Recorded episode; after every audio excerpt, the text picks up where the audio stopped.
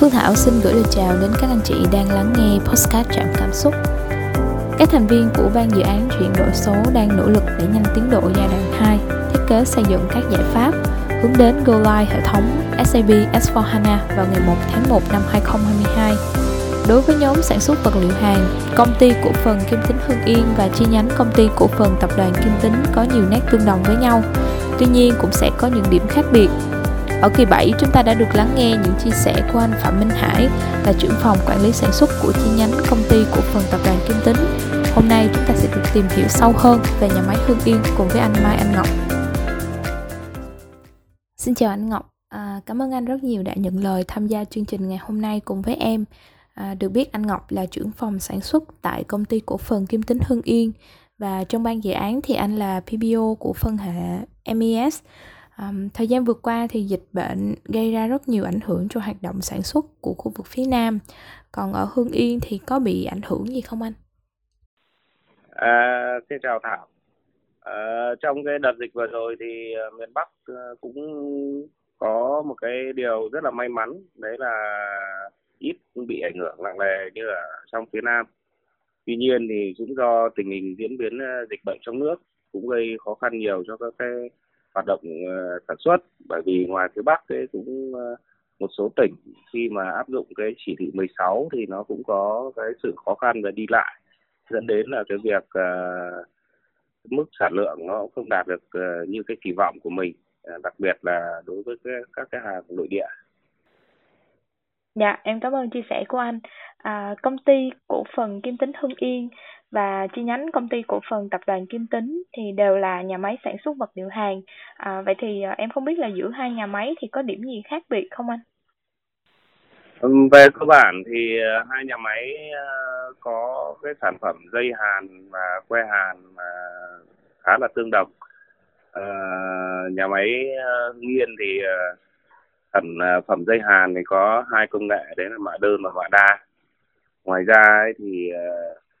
ở ngoài hưng yên thì hiện nay là đang tập trung à, ban lãnh đạo là đang tập trung vào cho cái chiến lược xuất khẩu dây hàn. Do là nhà máy Long An thì cũng chưa kịp mở rộng để đáp ứng được cái nhu cầu. Nên là Hưng Yên thì tập trung vào cái sản phẩm dây hàn xuất khẩu khoảng 80% cái sản lượng dây hàn dành cho xuất khẩu. Dạ, À, vậy thì việc sản xuất một đơn hàng xuất khẩu à, có điểm khác biệt gì so với một đơn hàng nội địa không anh? À, đối với sản phẩm của tập đoàn Kim Tín thì uh, hiện nay là đã mình đã đạt được các cái mình làm theo một tiêu, tiêu chuẩn đấy là AWS uh, của Mỹ tiêu chuẩn quốc tế Ờ, về tiêu chuẩn sản phẩm thì là như nhau và cái uh, ở Hưng Yên thì cũng đã được uh, các cái tổ chức có uy tín cấp cái chứng nhận các chứng nhận như là ABS, uh, CWB, uh, ZIP, uh, để uh, sản phẩm của mình có thể đi được vào các cái thị trường. Mặc dù là mình có sản xuất theo các cái tiêu chuẩn uh, AWS là tiêu chuẩn quốc tế tuy nhiên ấy thì đối với những uh, khách hàng có thể cũng có những cái khách hàng mà họ ờ, có những cái yêu cầu cao hơn về cái tiêu chuẩn. Ngoài ra thì nó cũng có một số cái uh, yêu cầu của các cái nước sở tại. Nó có những cái yêu cầu nghiêm ngặt hơn ngoài cái tiêu chuẩn về sản phẩm như là tiêu chuẩn bao gói đóng kiện hay là các cái tiêu chuẩn chất xếp uh, để đi vào được các cái uh, thị trường đó thì à, ở kỳ 7 của podcast thì anh Hải có chia sẻ với em là Long An thì gặp vướng mắt trong cái việc là thu thập và xử lý số liệu. Thì em không biết là ở Hưng Yên có gặp phải cái khó khăn tương tự như vậy không anh? Anh nghĩ là về cái khía cạnh này thì tụi anh à, hiện nay là cũng đang gặp một cái khó khăn à, tương tự như anh Hải đã chia sẻ. Bởi vì là hiện nay là các cái dữ liệu mà để phục vụ cho các cái công tác điều hành cũng như là công tác xử lý ở trong các cái vấn đề mà nó phát sinh nhà máy trong nhà máy thì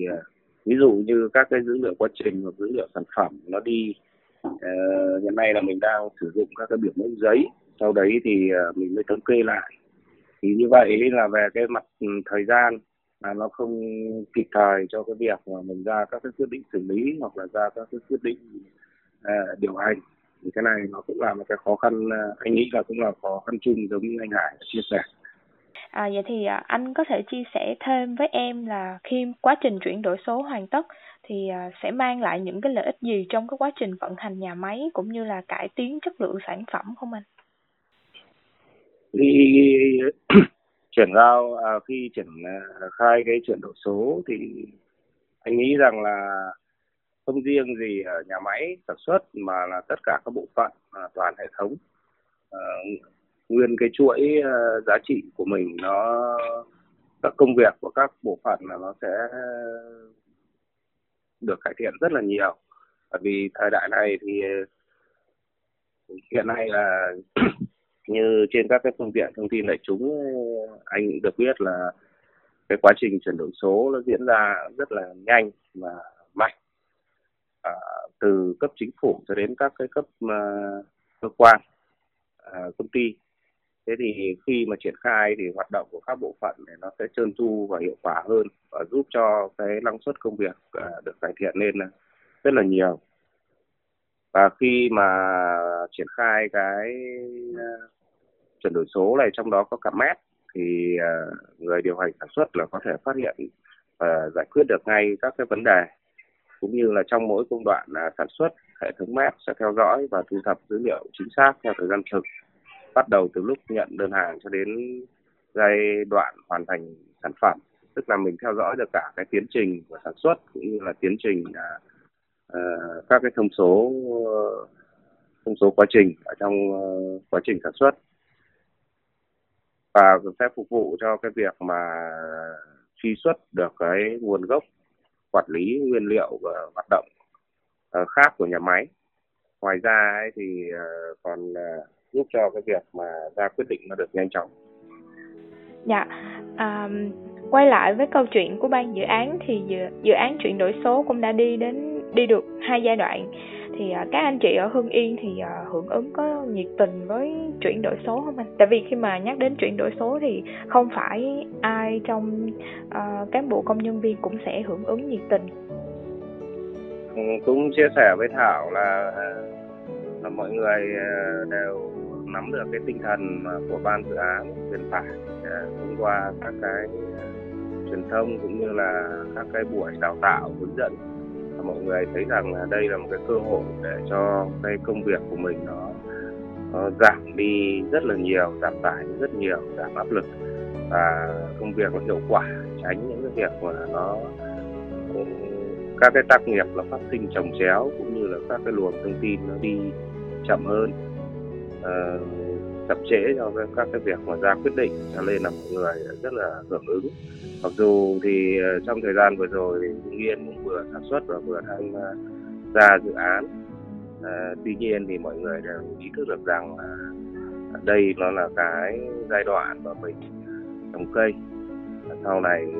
khi mà dự án đi vào hoàn thành sẽ đến cái ngày mà mọi người được hưởng cái thành quả đấy nên là mọi người tham gia rất là nhiệt tình. Em cảm ơn anh đã tham gia chương trình ngày hôm nay cùng với em và mang đến những chia sẻ rất là thú vị.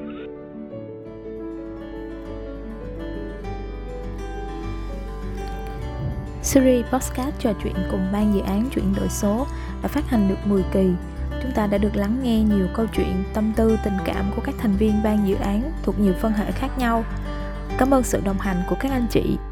Kỳ cuối cùng của series podcast sẽ được phát hành vào thứ sáu tuần sau, cùng sự tham gia của một vị khách mời với một cương vị vô cùng đặc biệt, đã đồng hành cùng sự phát triển của Kim Tính Group trong hơn 10 năm qua. Xin mời các anh chị cùng đón nghe.